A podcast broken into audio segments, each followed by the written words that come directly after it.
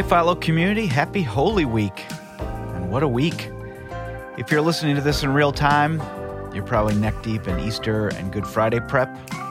Just wanted to give you a quick reminder that what you're spending your time on, it does actually really matter.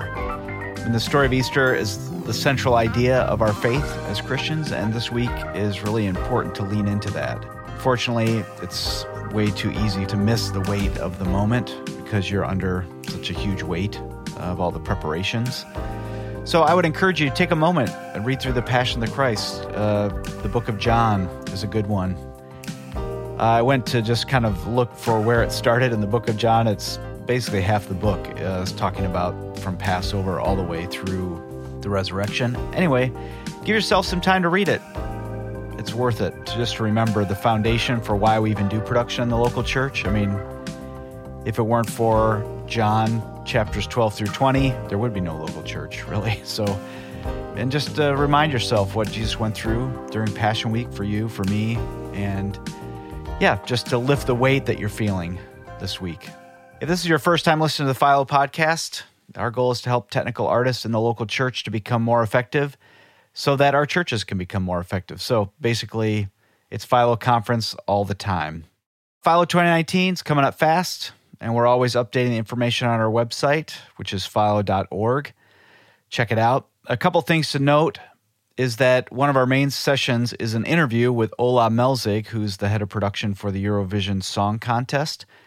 And they just started load in for this year's event in Tel Aviv. So basically, it's like six or seven weeks of setup and rehearsals before the actual event. Ola keeps a production diary that he shares with the whole world, and it's quite entertaining and interesting. And I would encourage you to Google Eurovision 2019 production diary and start looking at the amazing process of getting the largest televised event up and running. Interestingly enough, one of Philo 2019 sponsors, intercom manufacturer Riedel, is one of the very first vendors on site getting the intercom up and running. And you can imagine it's crazy complicated, and they're doing awesome work. Check that out Eurovision 2019 Production Diary. The second thing to note about the Philo conference is that another one of our main session speakers involves Ryan Howell. He's the director of production at Watermark Church in Dallas, and he's my guest on this episode of the Philo podcast. I love Ryan's heart, and he has some great thoughts about doing production in the local church. And we thought it would be good for us to hear a little bit of Ryan's perspective leading up to Philo 2019. So let's get to it. I have with me a good friend, Ryan Howell. How's it going? Going well. Thank you for having me. A couple things about Ryan. He is the arts director. Is that fair to say at Watermark Church? Director of production is the new title. Oh, director of production. Yeah. At Watermark Church in Dallas. And usually, Ryan on these podcasts would kind of talk about how I met this, you know, whoever I'm talking to for the first time. And I kind of like the story of meeting you uh, less than a year ago, or maybe it Yeah. was a year and a half ago, something like that. We met for the first time. We were at maybe it was WFX, a after party Yeah, at Top, Golf. Yeah. And I never met, and maybe we maybe texted or emailed back and forth a little bit. And anyway, I got to Top Golf late and I asked somebody, Hey, do you know who Ryan Howell is? And he said, Oh, yeah, I've seen him here. He's, he's got a beard, uh, he's wearing black, and he has a lot of tattoos. that like- narrows it down. Yeah, that's like everybody here, except for me, who is like no beard, no tattoos, not wearing black. Anyway, yeah, so that was fun. I mean, we talked for maybe five minutes or something, but Yeah, I was actually on my way out when you walked in. yeah, right. Yeah. So it was great to meet you. And then, yeah, so since then, Philo 2018, you came and taught a couple breakouts. And this year, we're super excited. You're teaching one of the main sessions at 2019. Can't wait.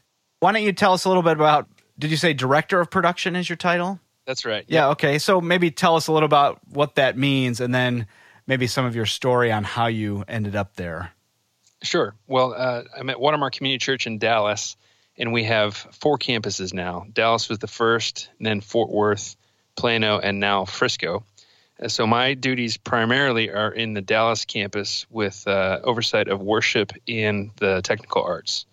And then we consult with our other campuses who each have staff locally. Okay. And so that includes production, music, worship, all that stuff? Or is it? Yes, that's correct. Yeah, yeah. Nice. So how did you end up? I mean, what sounds like a fairly decent sized role How did you end up doing this at Watermark? Well, I joke because uh, I kind of grew into this thing, and if I was to uh, apply today with the credentials I had back in 2002, I'd probably say no, thank you.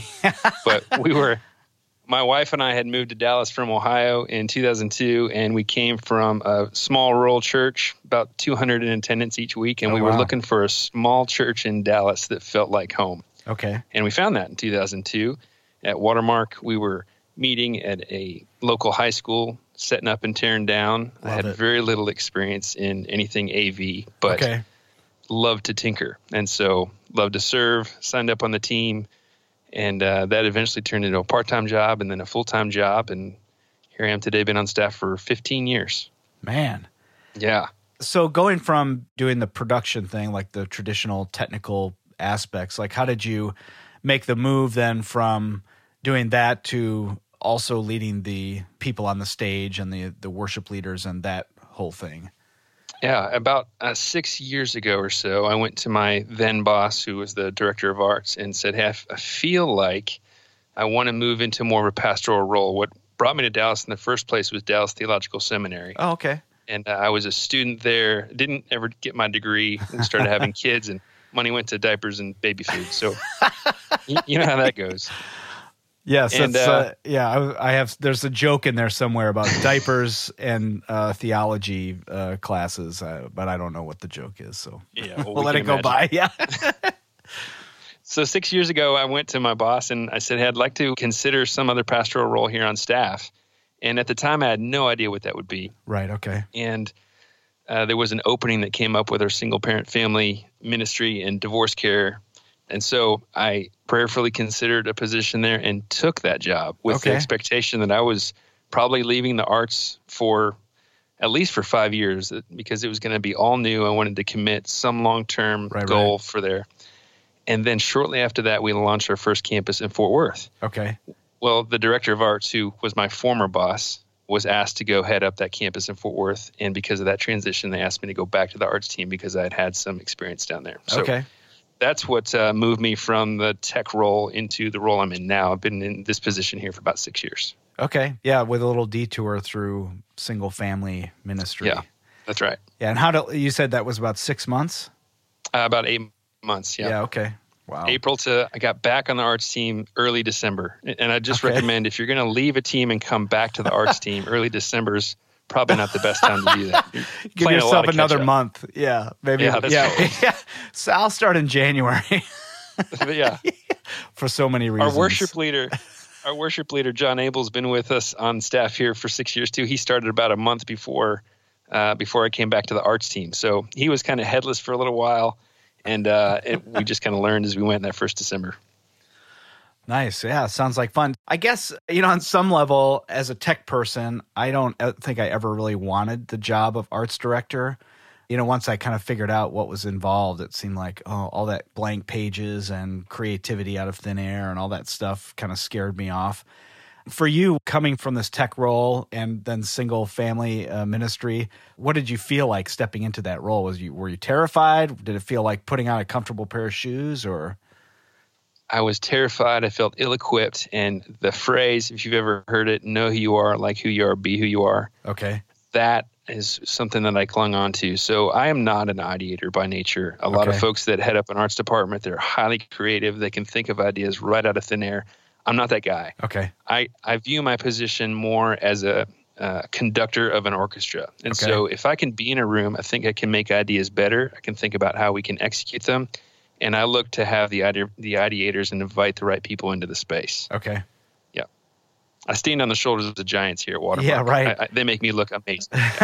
I mean, it's almost a little bit like if you're a tech person and you're leading a tech ministry, if you know how to do everything, then sometimes you get caught doing everything Yeah. or not figuring out other ways to do them.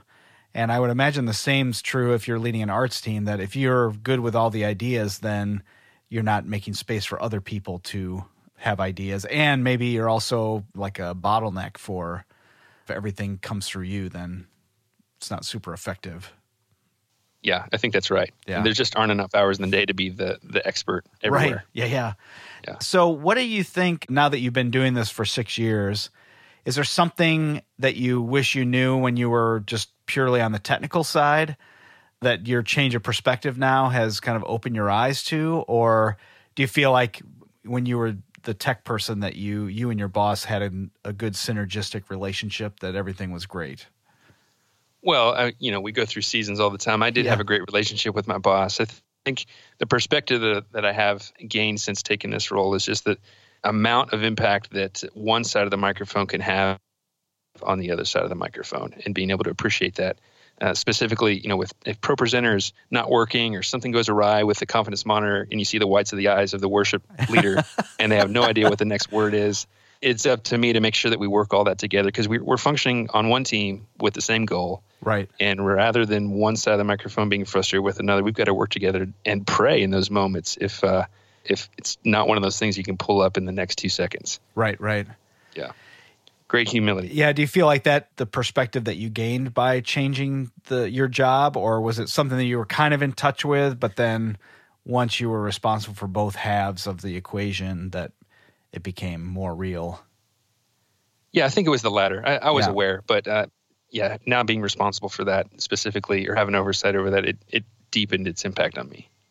Thinking about people that are in a TD role now with only their limited perspective of you know what it takes to do the weekend service you know which is the things that are right in front of you. So making sure audio works and lighting is pointed at the right things and videos working.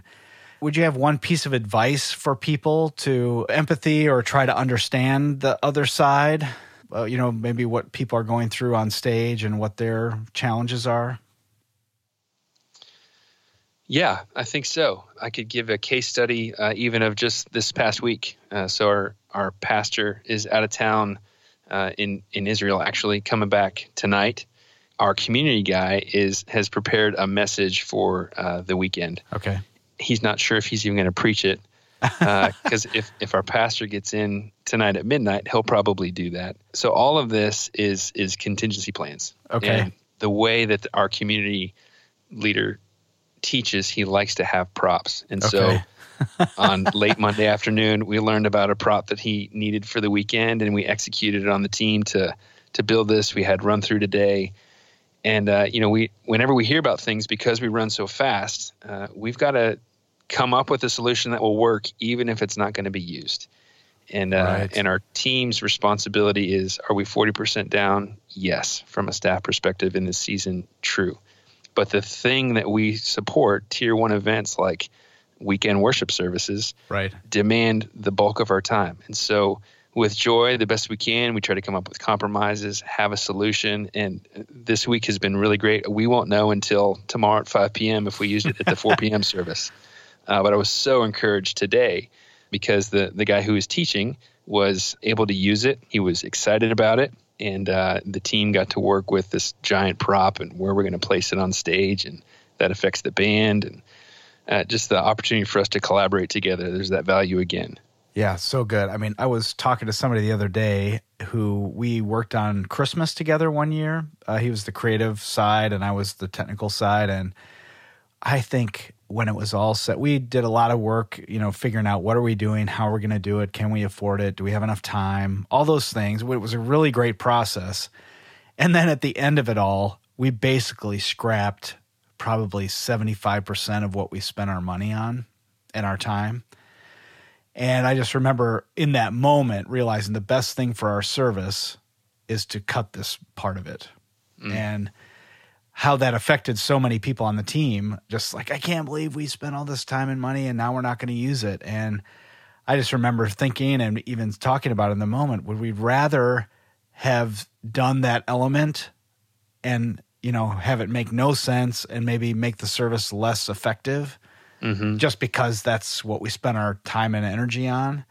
Or should we be open handed with it and, you know, just say, hey, we did our best and we ended up cutting it all. So just it's, that, it's such an interesting dynamic of saying, you know, just even your example, we're going to get these props, we're going to figure it out. We might not ever use it, and that's okay. Well, yeah, and that happened even today. We we have uh, some boards that had some words painted on both sides of it, and we decided that uh, we were not going to use the second side. We're just going to keep it one sided. And right. so all all of the labor to prepare for that went away. But I think you know, as writers say, the hardest part is the editing. We fall too in love with our own ideas, and we need we need to just hold those things loosely and realize if if it's not great, let's not put it out there. Right, right. I think Andy Stanley uh, talks about the your old couch in the living room. Like you buy it, it's new, you love it, and then you move it down to the basement, and now then it's in the garage. You know, but you don't want to get rid of it because it has Yep. sentimental value. Uh, it means so much to you, but you have no need for it anymore. But you won't let go of it. That's me and Skyline Chili. It's Yeah. it's nostalgic. Oh man. Skyline Chili. We could have had a whole episode about Skyline Chili if I'd only known. Oh my god. You either love it or you hate it, and I love it. I love it. Most most people don't. Now, what do you get when you go to Skyline Chili? Oh, that's easy. A regular four way with onion two cheese coneys with mustard and onion. Oh wow, okay. And then and then my wife rolls me out the front door because yeah, stuffed. because you've overdone it. Yeah, But I get Uh, it once a year. right. There you go. So I uh, I don't go there often enough uh, to know, but I definitely know that chili mac is involved, uh, and it could Ah. be the four or five way, but lots of cheese piled on top. Yeah, so good. Yes. The can't- only way. I can't remember the last time I ate it, probably because it's just not good for you. But um, anyway, I do follow them on Instagram. That's how I keep, that's how I keep in touch. oh goodness, yeah. I think uh, while I was in college, I did uh, some very very small amount of production work for the Campus Crusade group that met at our campus. And uh, one week, somebody asked me to play guitar, and so I'd never done that before, and I thought, oh, that would be a good, good thing to try. And so I just remember that day so vividly that standing on stage or you know up in the front with the guitar on and realizing all the things that the musicians have been telling me as the audio engineer be- became very real to me. like, Yeah. oh, oh, this is what you're talking about. It totally changed my perspective on, you know, it's not just high maintenance musicians and artists. It's like people with needs. And yeah. Yeah. maybe I can't fulfill them, but at least I have the perspective of, yeah, it's really tough up there and a lot harder than it looks from in the back of the Sure. room. We about uh, three years ago, we had a, a guy who'd been playing drums with us for a long time. He was a friend, and uh, he was looking for a job, and so he didn't have much experience on the production side, but uh, he was a musician, Okay. and we loved his heart. So we invited him on the team. He grew like crazy in terms of, of just production. And uh, what I've come to realize is musicians make incredible technicians. Yeah. And for us to draw lines between those two areas and uh, and not invite everybody in, I mean the the vocabulary we use, the timing that we rely on with regard to cues and lyrics, all of that stuff translates regardless of whether you're a musician or a technician. Yeah, it's so true. We used to do uh, at Willow Creek. We there would be a, a volunteer celebration night, and so on that night we would give all of our volunteers the night off, and then the staff would fill in in the in the places you know where there were normally volunteers, and so generally speaking, you'd have a worship leader running graphics, or uh, the drummers on a camera, or you know just all the different Yeah. things. It was always such a huge eye opener for the worship leader, especially to run graphics, because it's just not as easy as it looks. Yeah. Um, and when you're up on stage, it's like, why is this? You know, why isn't it happening exactly as fast as I'm thinking of it? Well, then the minute you're behind the the ProPresenter machine, you realize, oh, this is like very complicated and hard to pay attention the whole time. And it was always such a great exercise. It was great for our volunteers to have the night off, but it was also a, a really great exercise for our team to kind of realize what it's what's really going on, what it really takes. I can imagine. Yeah. One of the things we were talking about uh, before we started recording is just you were saying, I was asking you how you were doing. You were saying you were, you know, down a few staff and, you know, they're starting soon. I mean, you've hired them, but they haven't started yet. And so there's an onboarding process to, to happen soon. I'd be curious, just do you have a plan for that or how, what does it mean to onboard somebody to Watermark? Are there values that you, you, you and your team kind of live by or is it more of a cultural thing with the church? Just be curious what's involved. Yeah, absolutely. Well, uh, with all of our new staff and volunteers, the first thing we share is uh, our objectives, which is simply uh, create, collaborate, cultivate, and circulate. So we each have a responsibility to be creative in our roles. We each have a responsibility to collaborate with the speaker or the musician or another artist to try to figure out how we fulfill a shared goal. Uh-huh. We get to uh, cultivate our own faith and our own gifts, and then finally circulate is just the things that we do each week last much longer than 45 minutes these days because they live online. So the excellence that we can execute on in 45 minutes will have an impact for uh, hopefully eternity, or as long as those files live out there in the sure. cloud, wherever yeah. that is.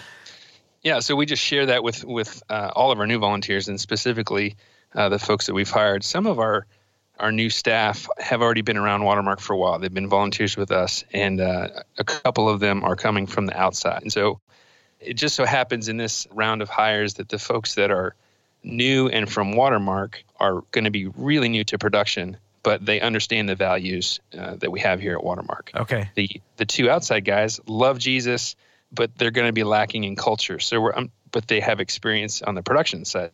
So I have different paths for each of them individually based on whether they're they're new to the organization or new to this particular role. Sure, yeah. And uh, those four things that you mentioned uh, create, collaborate, cultivate, circulate, which I love all those things. Those are specifically the production department's values, or is that something that the whole church is about, or maybe just a subset of what the church is? It's the uh, it's the entire arts team. So okay. both the worship team and the production team have adopted those, uh, okay. and then the uh, the values around those are uh, what we call one team mentality uh, which simply means an appreciation for both sides of the microphone. We, we've got the same goal. Ephesians 4, 1 Corinthians 12. The body of Christ is made up of really unique gifts. Mm-hmm. So we just try to appreciate those. Being a host, not guest, there are new people in the room all the time. So it's each of our responsibility to initiate with a new face. Monday Conversations is, is simply a reminder for us to resolve conflict if there was any on Sunday, to make sure that we're also encouraging and offering feedback. Okay. Try to have a, a great culture of feedback here let's not guess solution oriented we okay. you know sometimes we have to say no but uh, when we have to say no we at least want to find uh, some solution and compromise to work together okay and finally flexibility over frustration which is probably the one i say the most out of all of those we run pretty lean and fast around here. We don't have a lot of lead time okay. which obviously can move toward frustration. So all of those values work together for us to be able to make sure that we're keeping the main thing the main thing and the main thing is really relationships. So right. let's not choose to be frustrated. Let's figure out how we can work together to accomplish this shared goal. Nice. And so those are all off the top of your head. That's uh, you you uh, you got those out pretty well. We talk about them all the time. So those, great those are the thing the nine things so the four c's and then uh, I joke it's OHMFS, O H M F S. it means nothing, but that's how I remember them. That's so funny. I was at some church where they had banners and signs all over the church that had something like that written on it. I'm like, what does that even yeah. stand for? And the person knew exactly what it was. And they're like, the reason we put it on all the signs is because it's it's goofy enough that we all remember it. Yeah. But it doesn't actually say anything. It's just letters. I guess uh, since you've been around since the beginning or near the beginning of Watermark Church, I mean, being in a high school is that's you know near the beginning. Were these always uh, these nine things always kind of a thing, or have they developed over time? And are there ones that you know you and your team kind of contributed in these, or I'd just be curious where these nine things came from. Yeah, I guess I could say they've been around since the very beginning. They didn't have the sticky phrases uh-huh. uh, that we now use, but those values. Uh, there, there's a guy who's uh, been around here. He really trained me in everything I knew audio. Uh, Martin Massenger. He's been at Watermark really, literally since day one. And uh, his mother was the worship leader, keyboard player. His father okay. was the bass player. And so early on, because he was the sound guy and his parents were in the band, he modeled all of those appreciations for each other's gifts. And so because he set that firm foundation, we've just continued to uh, to build on that. And so he's on staff with us now. He's up at our Frisco campus. Okay. And uh, I never mention these values without mentioning him uh, because he was integral in making sure that we we started off in a healthy place. So right. really, it's just been in the last two years that we kind of honed down all of these values and tried to put them in a, a format that people could easily digest and we could teach around. Right. Right. Yeah, just talking about the idea of onboarding volunteers and staff and like if you don't have nine things or whatever, if you don't know what those things are, it's really hard to onboard anyone to anything if you don't have something, some framework that you're inviting them to be a part of. Yeah. Yeah. The thing that I notice just going to different churches that or even organizations a lot of times they they miss the opportunity to figure out well, what do we want to be about so that we know how to communicate it to new people and how to have common language so that we know hey if we need to have a hard conversation they're based on these things that matter to us not just something arbitrary Yeah. I mean, I noticed for me leading volunteers and that sort of thing, things were so much easier if I had this conversation first before they started. Yes. Because then the in air quotes, the hard conversations were generally not hard because we'd already talked about we'd already talked about it. yeah, everybody knows the playbook. Right. And so I noticed that if I didn't have that conversation with people, yeah, the hard conversations were very hard because there was no standard. I mean, I only knew the standard um, and the other person didn't, which is not a recipe for success for sure. Yeah. Now, how often do you talk about these things on your team? Are they every weekend? Are they in your email signature? Like, I'd just be curious. How do you? That's great. How do you get people on this page? In some sense, we talk about it every day or multiple times a day just because those phrases we use regularly. In terms of uh, weekends, we talk about it every weekend, Vision Leaks, and with rotation of volunteers. Volunteer may only hear all of those three or four times a year because they're only serving, you know, once a month and Right, right. all the rotations. Uh, but whenever we onboard folks, we do a, a vision and values class every month for all of our new volunteers, and Oh, wow. we teach through all of that. Now, is this something that when you're onboarding volunteers, you're talking about the Dallas campus, or do you bring all the campuses together at certain points to to talk about these things?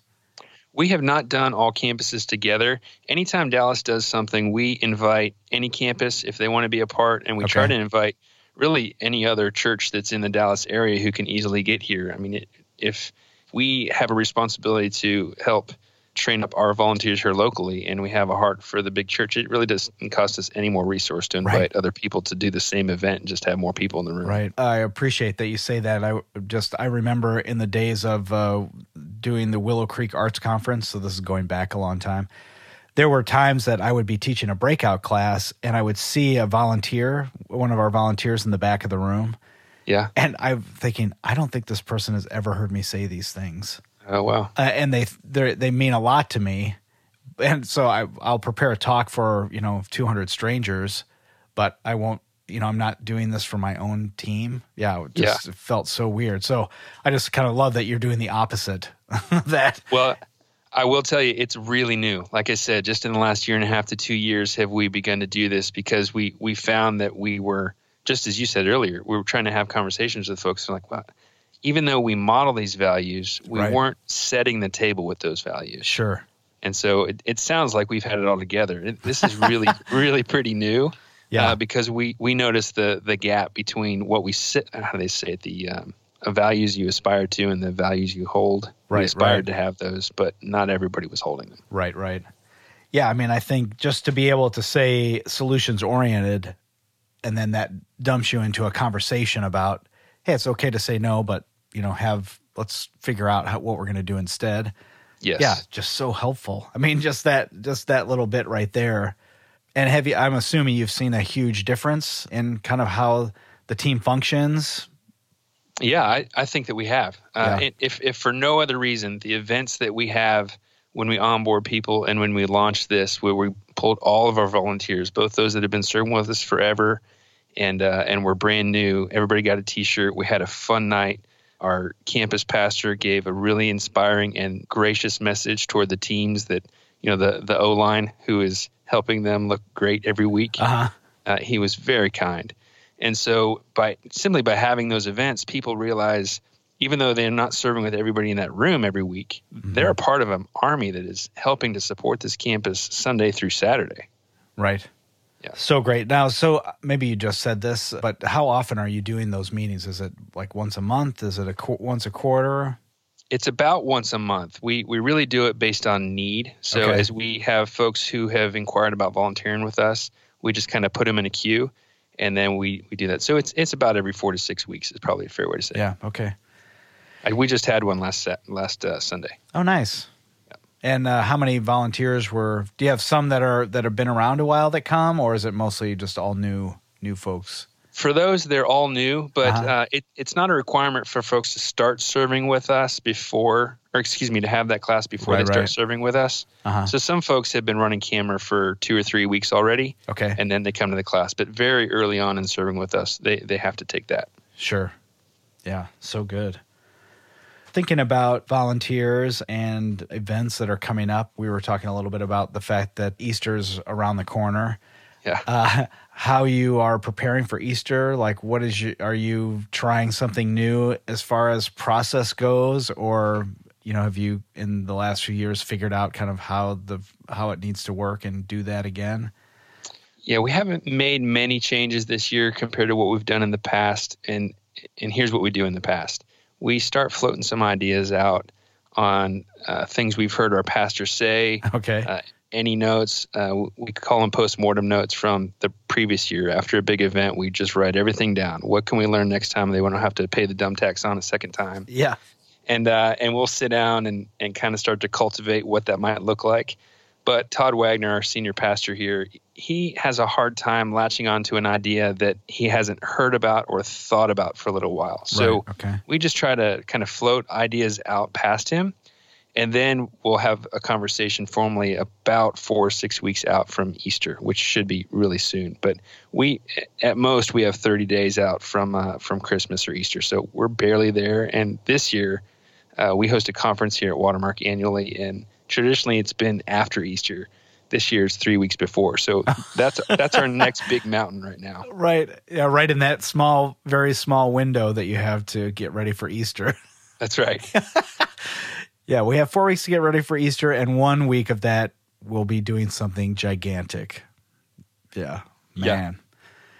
And is that something that's usually at your campus, the conference you're talking about? It is. This is the fourth year that we've hosted it. It's called the Church Leaders Conference. You can go to churchleadersconference.com and learn all about it. Pre conferences start on April 1st, and then the conference is April uh, 2 through 4. Okay, all right. And it's, it's really for lay leaders, church staff, elders, and we cover everything from children's ministry. We're doing a production pre workshop for the first time this year, Oh, which nice. I'm re- really excited about. Okay.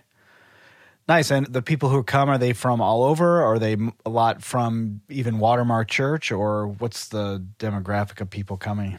Yeah, they're really from all over the country. Okay, nice. So I'm guessing with just four weeks to prepare and then, you know, one week of that missing or maybe a week and a half, I don't know, what it was like a week of prep and then a week of event Yeah. uh, for the conference. Do you feel like Easter is kind of is manageable within that four week time, or is it are you usually pushing yourself to the limit? Or, I mean, I guess part of the question is what is Easter at Watermark? Is it a big blowout event, or is it is it a weekend service that's maybe you know you put a suit and tie on it and it you know dress it up a little bit, or what's the Yeah.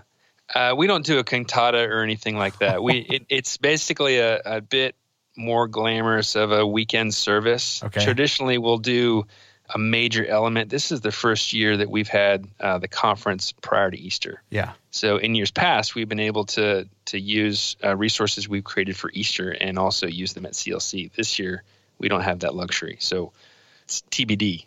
Ask me. I'll see you at Philo and, and uh, let you, can know let me went. know. Yeah. oh man. And is it usually talking about the conference now? Is it usually run by your team? The the worship is done by the team. Like, is it all kind of an in house deal with speakers from out of town, or is it even guest worship bands and that kind of stuff? Usually it's all watermark people in every position. Okay. Primary teachers, the production team, the band, everybody. Okay.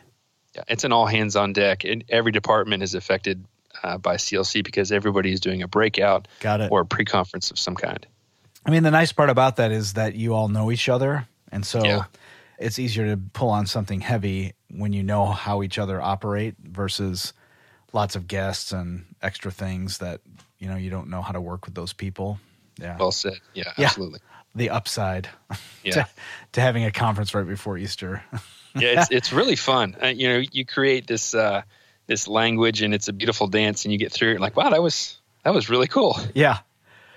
Yeah. I mean, a lot of times, uh, yeah, I know the feeling like you're exhausted and wiped out. And then when it's over, you're like, oh, it's over. Yeah. Uh, I don't get to hang out with these people night and day anymore. well, hey, uh, it's been so great to uh, yeah to chat and uh, catch up, and yeah, super looking forward to uh, you at Philo, and yeah, I can't wait to hear how the conference slash Easter run goes for you. I will let you know. I'm excited to be up there with you guys. Yeah. All right. Talk to you soon. All right. Thanks, Todd.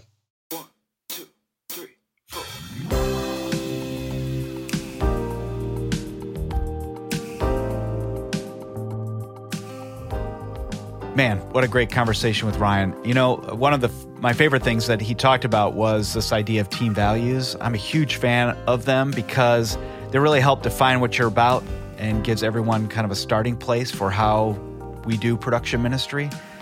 And team values at Watermark, man, they're so good. And the fact that they talk about them all the time is so important to keep them kind of at the top of everyone's mind. If you're having trouble remembering what they are, instead of going back and listening to the whole podcast again, we're going to post those nine values uh, in the show notes of our website, so you can go check that out. Um, one thing to note before we actually started recording the podcast, Ryan and I were talking just about his Philo main session talk uh, that's coming up. And I'm really excited uh, because, yeah, we'll all get to kind of learn from what God has been teaching Ryan this past year. And I think it's going to be really, really good for us. If you haven't signed up for 2019 yet, uh, there's still time. Uh, the last price change comes at midnight on April 21st. So definitely sign up before that happens. Check out philo.org. You'll get all the details there. While you're on our website, there's also new stuff always happening about the Philo conference, so check that out. And also, we're kind of pushing a lot of information through social media, so follow us at Philo Community on Facebook and Instagram, and at Philo Conference on Twitter. We'd love your comments, questions, suggestions. If you just want to say hey, we'd love that too. Shoot us an email at philopodcast at fusion.productions. All right, until next time.